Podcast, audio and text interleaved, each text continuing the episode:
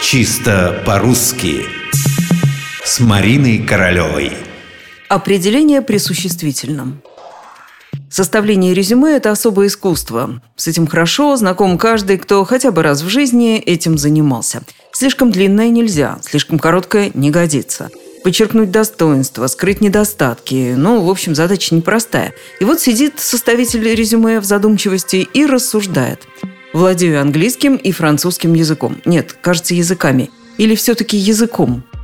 Забегая вперед, замечу, что в данном случае лучше сказать так. Владею английским и французским языками. Но вообще для подобных случаев однозначного решения нет. Где-то существительное ставится в единственном числе, где-то во множественном. Попробуем выявить закономерность. Она-то, разумеется, есть.